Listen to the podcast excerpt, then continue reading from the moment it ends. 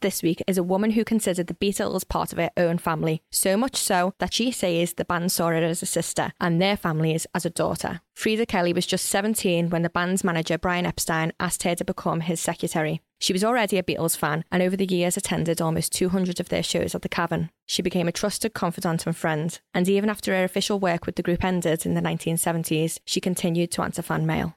I'm Ellen Kirwin. And I'm Laura Davis, and this is the Beatles City podcast.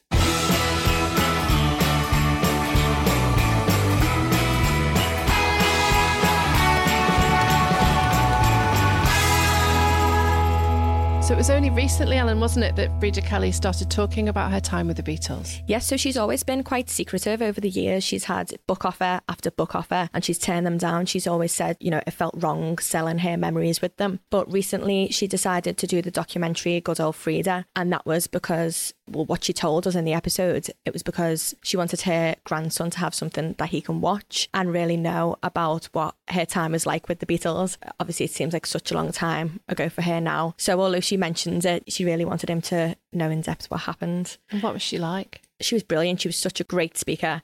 I mean, the things she could tell us about the band, it was things that people would never have heard before. Really behind the scenes, in depth tales about what happened before the world really knew them. Really, she knew them. And they seem to have had a genuine affection for her. They did. And she mentioned in this episode how they used to drive her home of a night and they were just as close to her dad as they were their own dads. And even afterwards, when the Beatles split up, she would still go around to their family's houses and help them with the fan mail as well, because there'd be some cheeky fans who managed to get their home addresses. So she'd go and pick up the mail and help them sort through it all. So, yeah, she really was there throughout it all. I want you to take me back to the very beginning, you know, before Beatlemania kicked in. For our listeners who, who may not have seen the documentary as well, if you yeah. were to take them back to the beginning, you know, what was it really like back then before you took up the job? You were a fan first and foremost, is that right? Yeah, I went to the Cavern to, um, because I worked in Stanley Street and the cavern was only round the corner. And I didn't know that there was lunchtime sessions at the cavern. I didn't know anything about the cavern or anything, but uh, there was a lot of young uh, clerks, lads that worked in Prince's Foods, and it was called Simpson Roberts and Co. on that day. And they told me about it. And then uh, one lunch hour they took me, and I don't know what day it was or what date or anything, but the actual day that I went, my first time at the cavern, the Beatles were playing and um, that was it for me. I, you know, really loved everything I saw and um, wanted more. And then found out, you know, because you could go and speak to Bob Wooler, who was the DJ in the band room, and you know, I went in and asked when they were next playing, and because this is a long time ago, I can't remember what I said or anything, you know. Um, this was probably maybe 55 years ago. Um, and then I found out, you know, when they were playing, and then I went as much as I could. And did you ever believe when you were watching them back then, as a fan, being so young as you were, and then being really young as well? Did you ever think that they would get to the stardom that they did? No, I didn't think they would get to the stardom that they did, and I don't think anybody did. You know, nobody had that far an insight.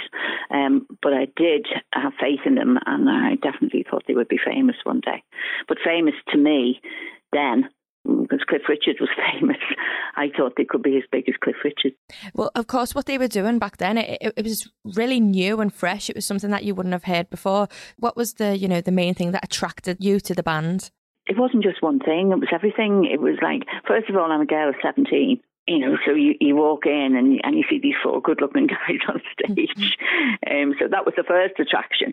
The second attraction was, you know, the way they were dressed because they were all in the leather. And um, I then saw other groups, and none of them wore leather, or they all had ordinary suits and short back and sides, and you know, like the Shadows, and you know, nothing like that appealed to me. And also the way they were on stage, you know, um, the, the repartee between them all on stage, and the fun that was going on with them, uh, it it brought you into the fun and um, so it, it was it was just everything about them. It wasn't just one thing about them.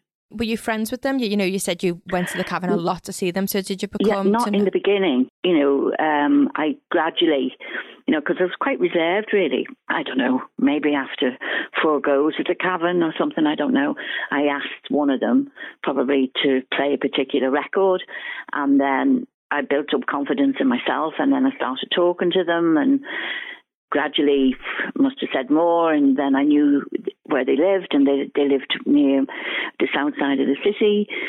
So um, of a night time, when I started working uh, for Brian Epstein, you know, they they would give me a lift home, and if it was raining because people didn't have cars in those days. You know, you bussed everywhere, and I didn't really go a lot to the north side of the city.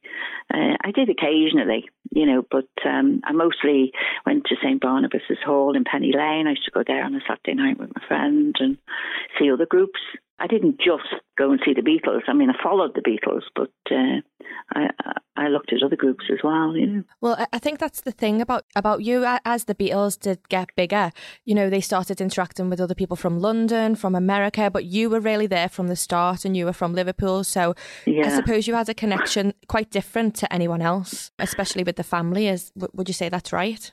Well, yeah, I would because um, you know, I, I, I knew them before Brian Epstein came on the scene, and then um, I had a job in the bank to go to in the September, uh, but I put that on hold for a year because you know something happened in my family, and I just wanted a, a, year to stay in Liverpool. So I carried on going to Cavern, and then Brian Epstein. I didn't apply for the job or anything. One of the girls that went to the Cavern, her name was you probably know Roberta Brown, Bobby Brown.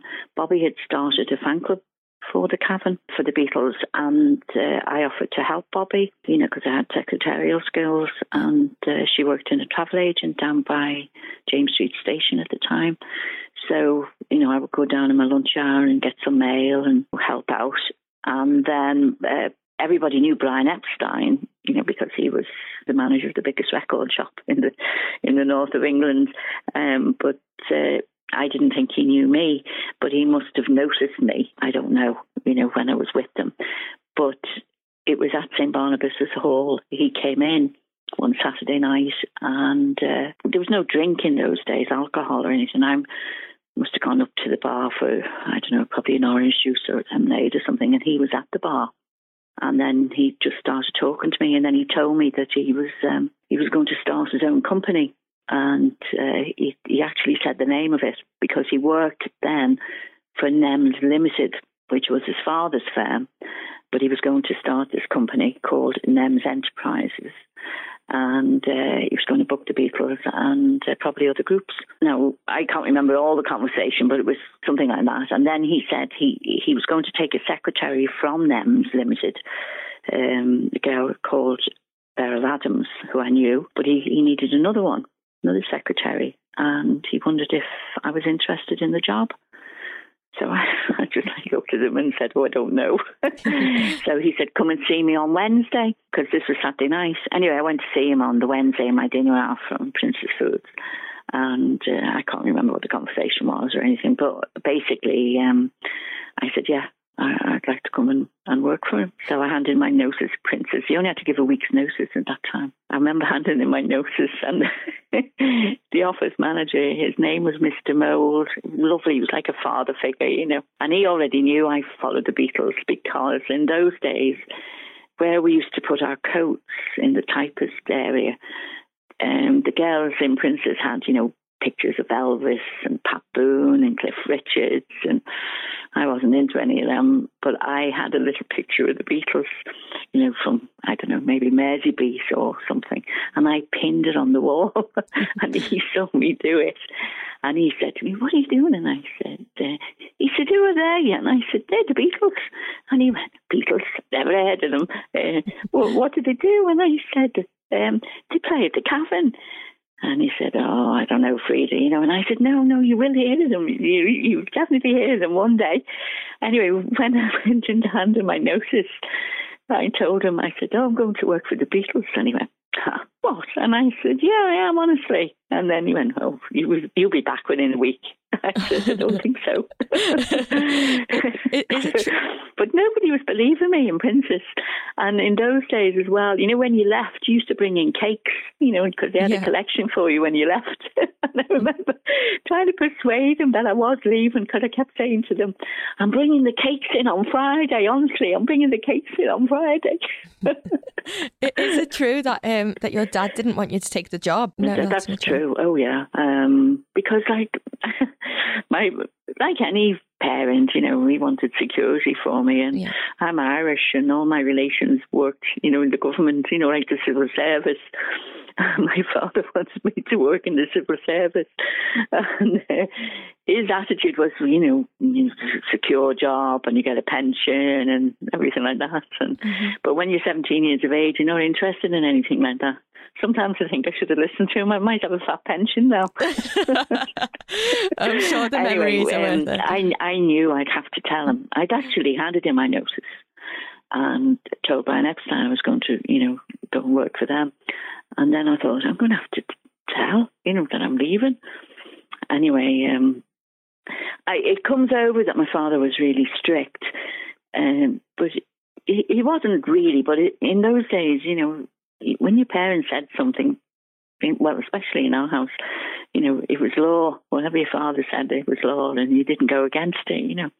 And and plus, my father, you know, I know it's not old now, but he was like about 44, 45 when I was born, um, because you know he'd lost two wives and he'd lost two boys before me, and then um, I was only a baby when my mother died. So he was, I can see it now, but couldn't see it then. He was like overprotective, very protective of me. And um, I just remember saying, you know, I was going to, oh, I'm starting a new, you know, I was full of it. You know, I'm starting a new job on Monday. And, oh, and he went, um, where? So I tried to make NEMS bigger than it was. I was saying, I'm going to work for NEMS. And he went, what is NEMS? and I said, North End Music Stores. That's what the, the NEMS stood for. I said, it's the biggest record shop in the north of England, trying to really build it up. And um, I remember him saying, like, you're not working behind the counter, are you? I went, no, I'm going to work in the offices. But he did say, um, as is anything to do with Beatles. So the Beatles. and I remember, I didn't lie. I, I just remember saying, no, it's a big record shop. And, you know, and where you think you're conning your parents at that age, um, you, you're not really. Your parents can suss you out. It's Yeah. like me. I, I could suss my kids out, you know. Yeah. I used to be like saying, hello, I was a teenager once. I know what you're up to. and um, unknown to me, and which is not in the film, he went down to see Brian Epstein, but didn't tell me Oh wow. until, you know, say the next day or the two days later. And then he just like dropped the bomb. He just said, um, by the way, he said, that job you're taking, you're not taking it. And I said, I am. I've handed in my notice. You know, and he went, he said, I've been down to see him. He said, it is to do with the Beatles. Uh, and I've just sang dumb, you know. And he said, there's no future in that. And I looked at him. But when he sort of had a smile on his face, you knew you were a bit in a bit of a winner. You know, you mm-hmm. could maybe, you know, twist it a little bit. So I said, what do you mean? And he went, if you take that job, he said, "Phew, it'll only last a year. And I thought, got you. So I looked at him and I went, well, let me take you for a year. I said, and I used like I am only 17, where I was always 17. But this time I decided, look, I'm only 17. You know, if it only lasts a year, I'll be 18. And to, to sit for the civil service, you had to be 18. So, you know, the government or anything, you know. So I said mm-hmm. to him, I promise, you know, when I'm 18, I always remember the words. It was, I will knuckle under. In other words, I'll do as I'm told. so in the end, he consented, thinking it would only last a year. But of course, that year lasted 10, didn't it? Yeah, a full decade. So, Mm. you know, when you when you took the job, did you treat it as you know just any other job, or did you have to pinch yourself because you know you were really the envy of a lot of teenage Beatles fans Yeah, at but that you, time? yeah, but you, you don't you don't think that at the time, or I didn't think it at the time. Yeah. I didn't pinch myself, you know. I, I you know, probably coming over big headed or anything, but I didn't look at it upon that, and I wasn't, you know, like a screaming mad fan or anything. I just, you know, was a big Beatle fan and um, had so much faith in them, and you know, no other group touched them. Do you know what I mean? They were up on a pedestal for me. Um, but then working for Brian Epstein, it was like it was just like working as a job in the office. And um, you know, we had other groups on our books. We had, you know, Gerry and the Pacemakers and the Big Three and the Fourmost and Cilla and Billy J, Kramer and the Dakotas and Tommy Quickly. And so over the next few months, Brian Epstein signed all these artists.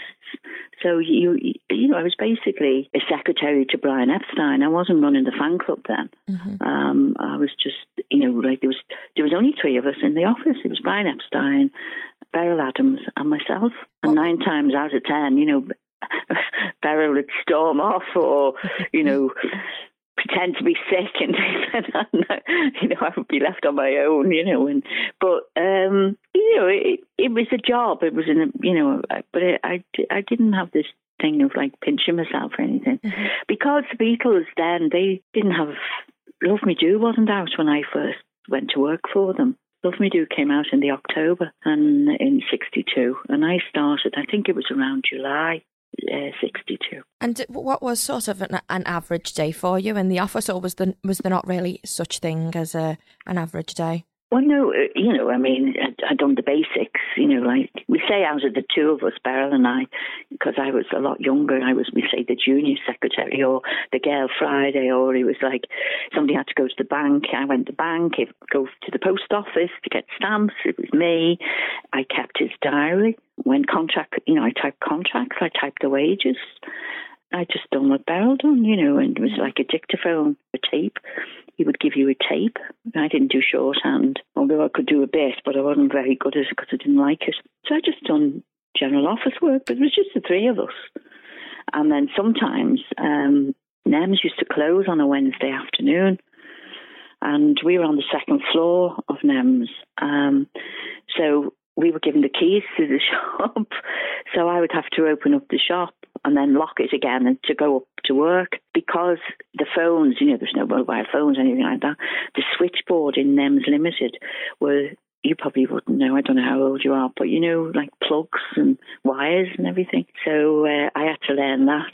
So on the Wednesday afternoon, I would go on the switchboard down in NEMS Limited. You know, any calls that came in for Epi, you know, I could take them and put them through to him or put them on hold. Or so it was generally just general office work, you know. Yeah.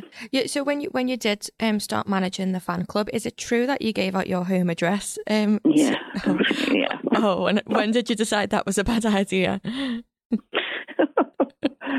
my father went berserk. uh, well, what it was was um, Bobby then got a boyfriend, and of course she was doing it all voluntary. We were all, you know, we were all there, but mm-hmm. um, I, I don't know when it was. Maybe it was towards the end of 62.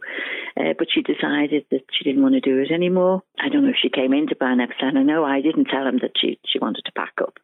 But anyway, she must have either come in or seen him or something.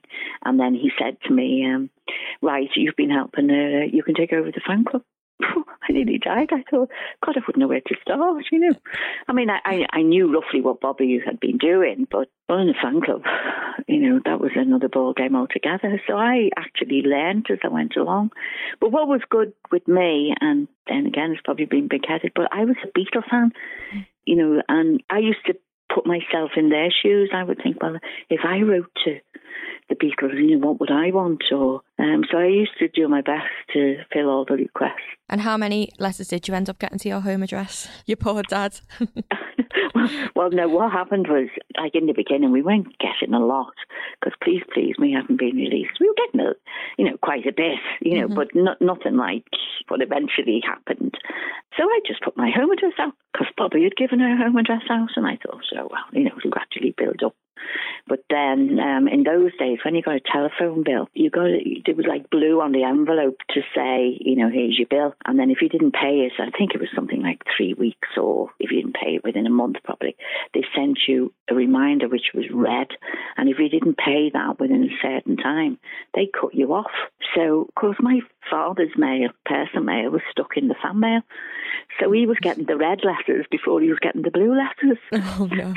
so, can imagine, you know. Sort this out, madam. so in the end, um, we uh, we had a PO box.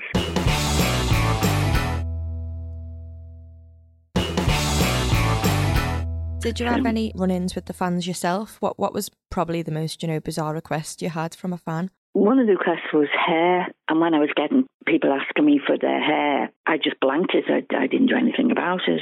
But then I started thinking, well, you know, people then wore lockets, you know, like gold lockets around their neck, Yeah. and um, they'd have a little piece of hair, say, you know, your first baby is curl, you know, they'd put in the lockers or whatever. And of course, I used to make the appointments for their hair to the hairdressers, to Horne Brothers. And, and in the end, um, I don't know, say the appointment was for two Beatles, uh, let's say George and Paul. I can't remember the guy's name. I can see his face, dark haired guy. I remember going over to him and I actually made the appointment verbally, but I said, could I come with them and stay while I got the haircut? So he said, yeah, he didn't have a problem, you know. Anyway, when they went over, I went with them. And then we'll say when he cut George's hair, you know, he went to get the sweeping brush or something, and I said, can I have that? he looked at me as if I had two heads. And he went, what? And I said, so I put in an envelope. And I actually got George to sign the envelope so, you know, I wouldn't get mixed up. Yeah. And then when I went back to work, and when I got a chance to do the van mail, because I was still doing Eppie's work in the day, uh, if somebody'd asked me for some George's hair, well, or Paul's or John's, I'd say, oh, we're enclosing a bit of Paul's hair for you, you know. So I used to do that. That's that's incredible. Did you ever used to get um, people dropping off gifts? Yeah, we had, um, I mean, the fan club had moved to London at one point. Yeah. So I stayed up north. But when the gifts came in, but I went to the parents' houses all the time. I went to Ringo's house every Wednesday for years. Even when they moved, I carried on going up to the new house. I went to John's house once a month to help Mimi because they they got mail to their own houses. So I wouldn't do that. That was like their responsibility or their parents' responsibility. But I would help the parents. So I would go to Ringo's house because, you know, um, you know, his mum asked me to help her. So I ended up going every Wednesday there. Now, the Harrisons were very good. Louise Harrison, George's mum, was excellent. She answered all the letters. But I would go, not every week, but the odd Saturday, I would go and I would bring, because they relied on me for stationery, you know, like envelopes and compliment slips and hand out photographs. And I would take the post from them and post it in the office. So if anything that came in for the lads, I, I would naturally, you know, take take them with me. But I used to go out with Mr. and Mrs. Harrison. If I went up on a Saturday, I'd stay for me tea, and then I'd go out with them because he worked for Crosville Buses. They used to have a social club, so I I would go to the social club with them. And he was always trying to teach me ballroom dancing, you know, where I was all, I, I was just into jiving, you know. and he was always trying to teach me proper dancing, you know. And then uh, McCartney's, um, when Mr. McCartney came in the office, in those days he, he called, uh, he had a lot of respect for older people. So if they're over a certain age, you always call them, you know, Mr. McCartney or Mr. Harrison. Or I remember saying to Mr. McCartney, and he said, "Oh, Freda, don't call me Mr. McCartney. Call me Uncle Jim." so I used to call him Uncle Jim every time he came in the office. So I, would you know, when Paul bought the house for his dad, I would go over to Rembrandt, and then he got married to Angie and uh, she was very good at doing the mail as well. And she would come in the office, or because I I moved offices all around Liverpool. And I remember her coming into North John Street, and she always brought a tin of biscuits handy when she came in the office. but I'm still involved with her, and you know Ringo's family, and you know I saw Mike McCartney, you know, a couple of weeks ago at the Norwegian yeah. Church. He'd done a charity gig there, the scaffold. Um, so I'm I'm still a little bit involved with with the families still. Well, they were known to call you, you know, like a family member back then. How they called me family members was um, the town hall. You know, when they made the Beatles, you know, Freedom of the City, yes. they were invited to the town hall. And uh, so it was all the dignitaries, you know, of Liverpool and um, the families. You know, they weren't going to invite the office staff, you know, of NEMS, but they thought I should go. And I remember Ringo saying, uh, my mum's putting you on our list because you're one of the family. So I went on the Starkeys list as one of the family. That's how I got there. Wow. At what point did did you know? Was there a turning point when you just knew that they really had gone global and you know worldwide? It, it was then. Yeah. It was the civic reception because when you're working in the office and you know where they're coming in and out because you know they would come in and out a lot into Whitechapel and Moorfields. Um, they hadn't moved to London then because like you've known them for two years and you still treat them the same as you treated them in 1962 yeah. although you knew they were you know number one in the charts and but because I didn't you know I wasn't a road manager so I didn't see the madness. You, you know people think you see all these shots of people screaming at the Beatles and everything like that. Liverpool didn't. The Cavern people didn't. And they were walking around Liverpool in 1963 because I remember some of my friends, you know, and I'd be sent to the post office or the bank. I'd see, say, two of my friends wandering around Liverpool, and uh, Cavernites always knew who fancied who. so if I saw, we'll say, a friend called Diane, I knew she fancied John, and um, I'd say to her, "Oh, John's in the office, or John's coming in later on." So she could be in NEMS shop when he came down the lift and she could talk to him, but nobody like screamed or hysterics. And it wasn't until I went to the town hall when those doors opened and the noise from the crowd was unbelievable. Even to this day, I can hear it. And I thought, my God, what's going on? And then when they went on the balcony and I looked out from the, uh, the side of a window on Castle Street and um, you could see a little bit corner of Dale Street. It was chock. It was just full. And that's when the penny dropped at me. I realised how famous they were or how big they were. Because I hadn't really, you know, you knew they were famous, but it hadn't really, maybe I was vulnerable or naive or what. It hadn't really dawned on me, do you know? Mm. I hadn't seen all this until that day. And it, it was the town hall that done it for me. I thought, oh my God, they are famous. so uh, uh, they were out. But and... I thought they were famous when I first saw them on the Empire. I was so made up they were on the Empire. Because, you know, they, they played at the Cavern and they were playing, you know, in different halls and everything. And then Eppie got them this spot on the Empire. And then he took me. He took me and, and Beryl.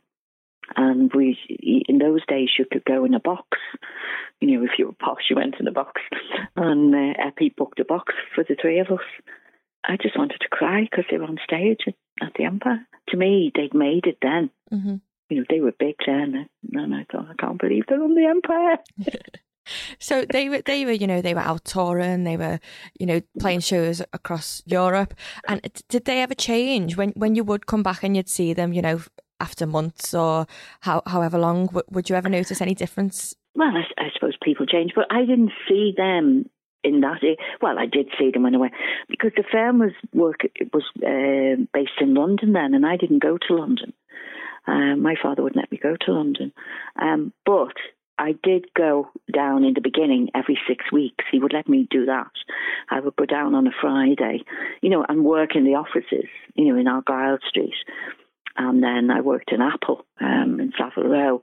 But I would just go in on the Friday and then stay overnight on the Friday night with Liverpool girlfriends because they'd all moved to London. Like one of my best friends was receptionist in NEMS Enterprises and she moved to London with them, and I would stay with Laurie, or I would stay with a girl called Pat Davis who used to go out with Ringo because she lived in. I always remember her address, 26A Abbey Road. Mm-hmm. now I'm still friendly with Pat. She's in LA, and we, you know, we keep in contact and and everything, and uh, Ringo then he lived in Montagu Square, and then he also got a house in Hampstead.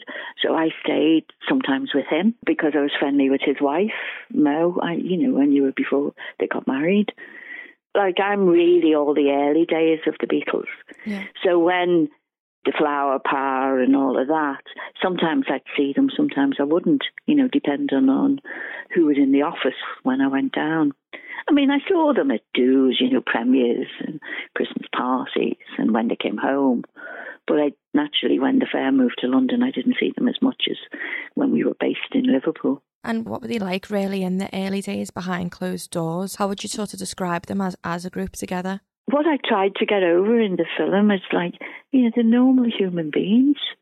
They have their ups and downs like everybody else. And sometimes, like anybody, you know, sometimes you you're happy one day and other days you just you, you're quiet in the corner and you somebody will say to you what's up with you you know and you mm. go oh I got out the bed the wrong side you know so I didn't treat them like I wouldn't treat anybody else you know have you got like a, a sort of a memory that you'll always hold dear a fond memory from around those times? Not just one, I've got loads. You've got loads. What's your favourite? Have you got one that you can pick up off the top of your head? I don't know really. I mean, I, I, suppose like for me with the four of them, the four of them was I loved you know when they went on the Empire or uh, theatre in Manchester, I would go and I always went backstage. Um, they didn't have they didn't have green rooms in those days. It was just a room backstage, and I I would always go because Neil Aspinall who was the road manager. We used to call him Nell. I'd tell Nell that I was coming because I had things to give them or I wanted them to sign. And uh, I would go backstage and I'd wait till all the people had left the room and then I'd go in and it would just be me and them and they'd be talking to each other and, you know, they'd probably getting changed and things like that. And I would be there saying, "Oh, can you sign this? Can you sign that?" Uh, I was probably a bit of a pest to them. I always wanted them to do things. So I liked that side of it because it was just me and them at the time. Or I, I loved the town hall thing because I then realised how important, not how important my job was, but how how lucky I was, you know, to have the job. Mm-hmm. And I was getting paid for it. Other girls would have done it for nothing. Yeah. Um, and also, you know, when I went to Apple, you know, when I go down to Apple and George be in the office or Richie be in the office. I mean, I saw Richie uh, a couple of years ago and it was like just seeing him a couple of months ago. I hadn't seen him for years, but he made the point of wanting to see me, and he want, and he saw me before anybody else. And when he came into the room, I was just sitting there, you know, with my partner and uh, his secretary from England, and he bounced in, and it was like, Freda, where are you, Free? Where are you, Free? And I went, I'm here. And he went, You're hiding from me? And I went, No.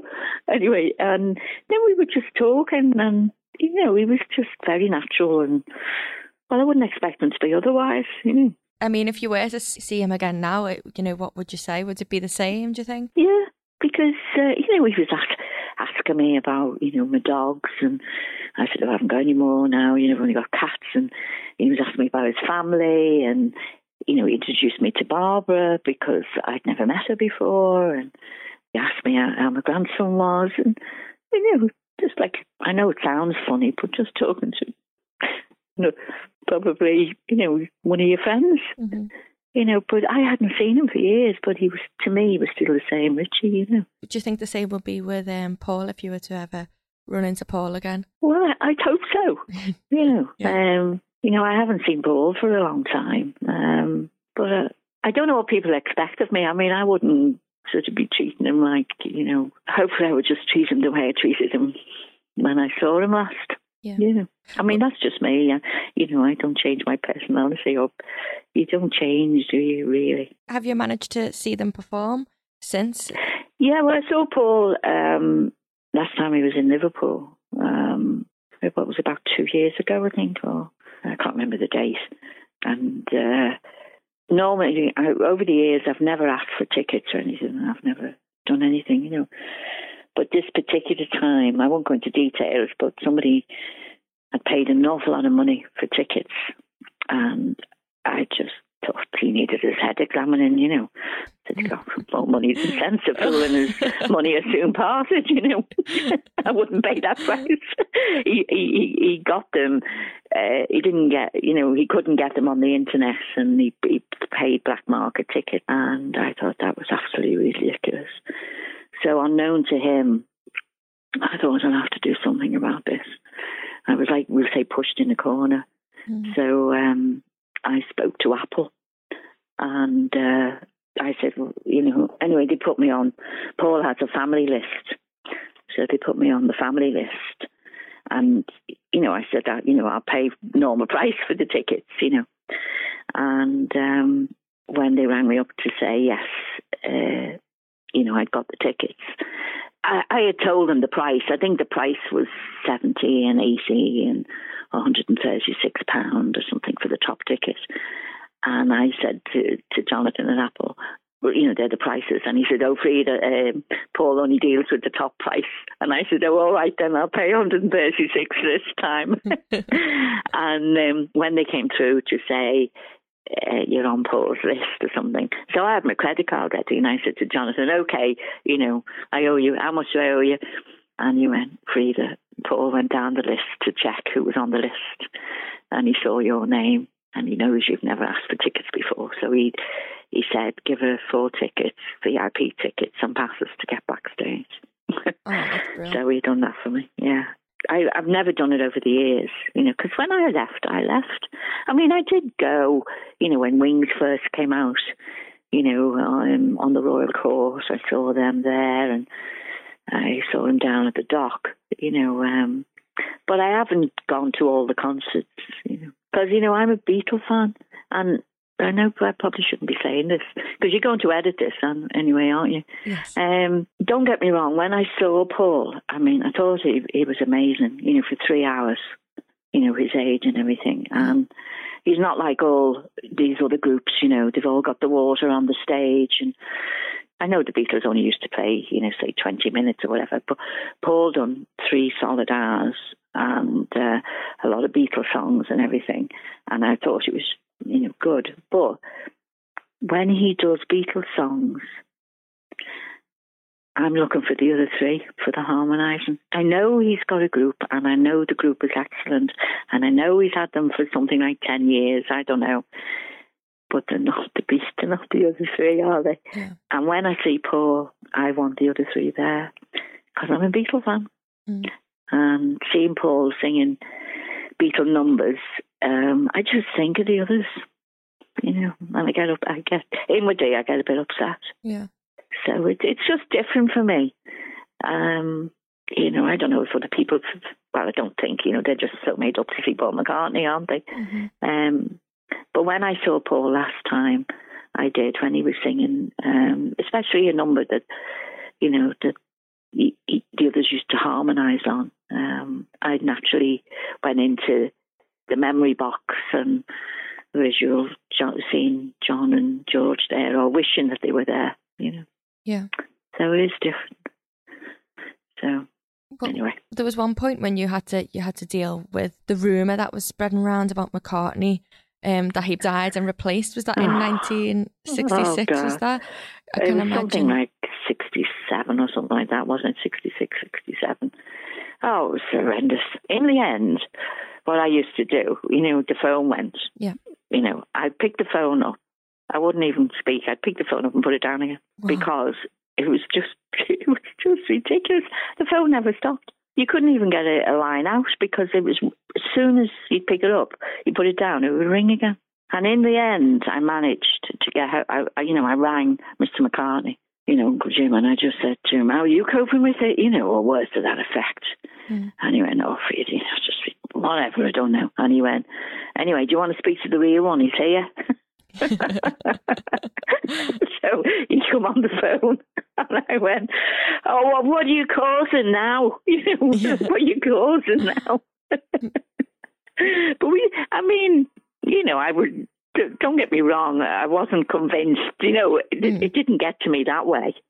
You know, like oh, it's not Paul and it's uh, somebody else. And I thought, you know, there's some odd people out there trying to the way they read into music and you know read into other things, but uh, I didn't.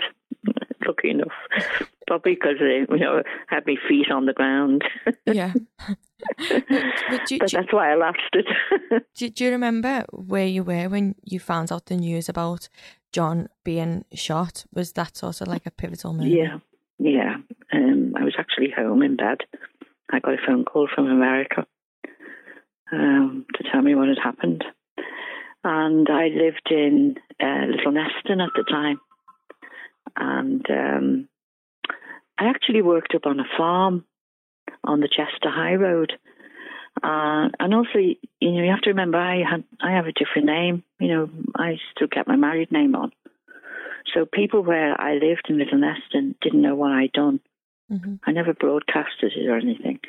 And I worked uh, up on this farm.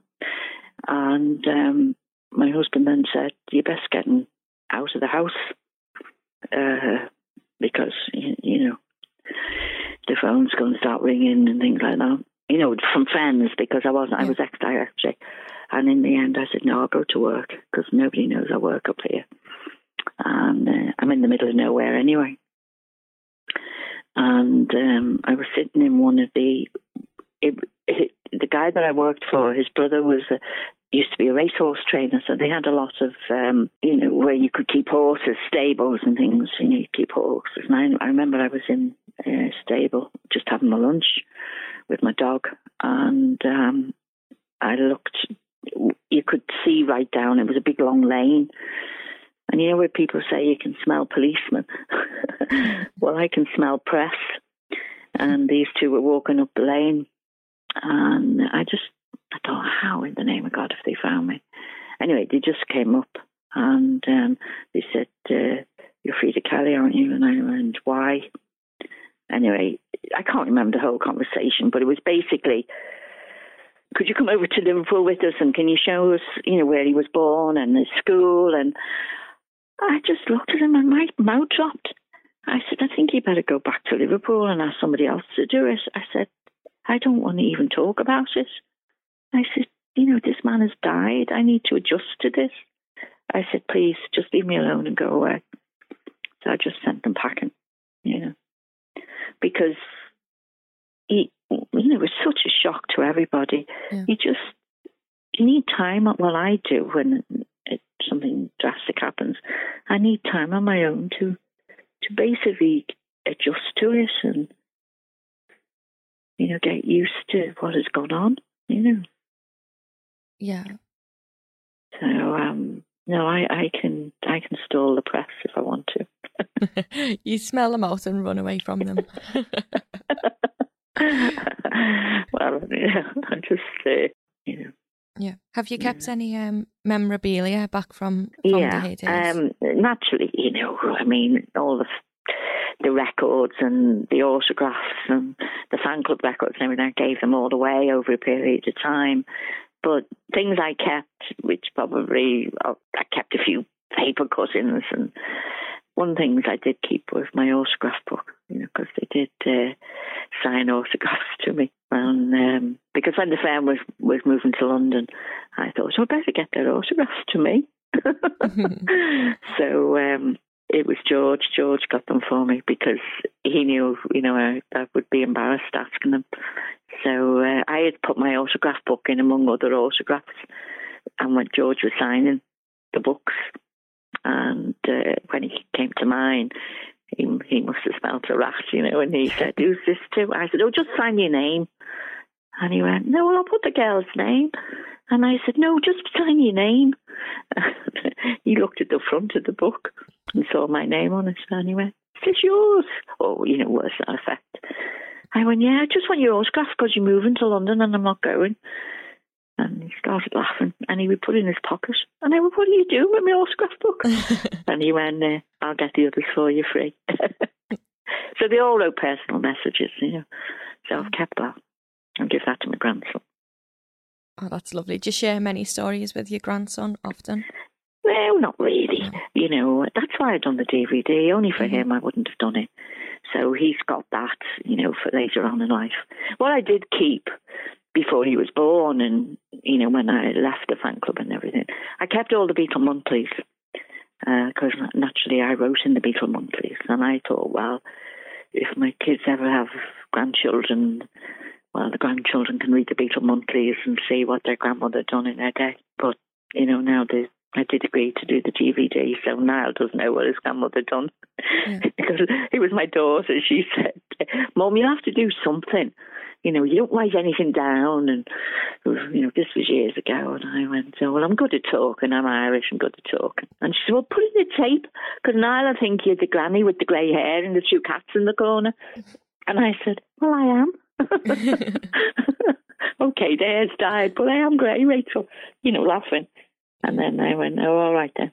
Uh, I'll tell Niall about it. And that's how the, the documentary was made.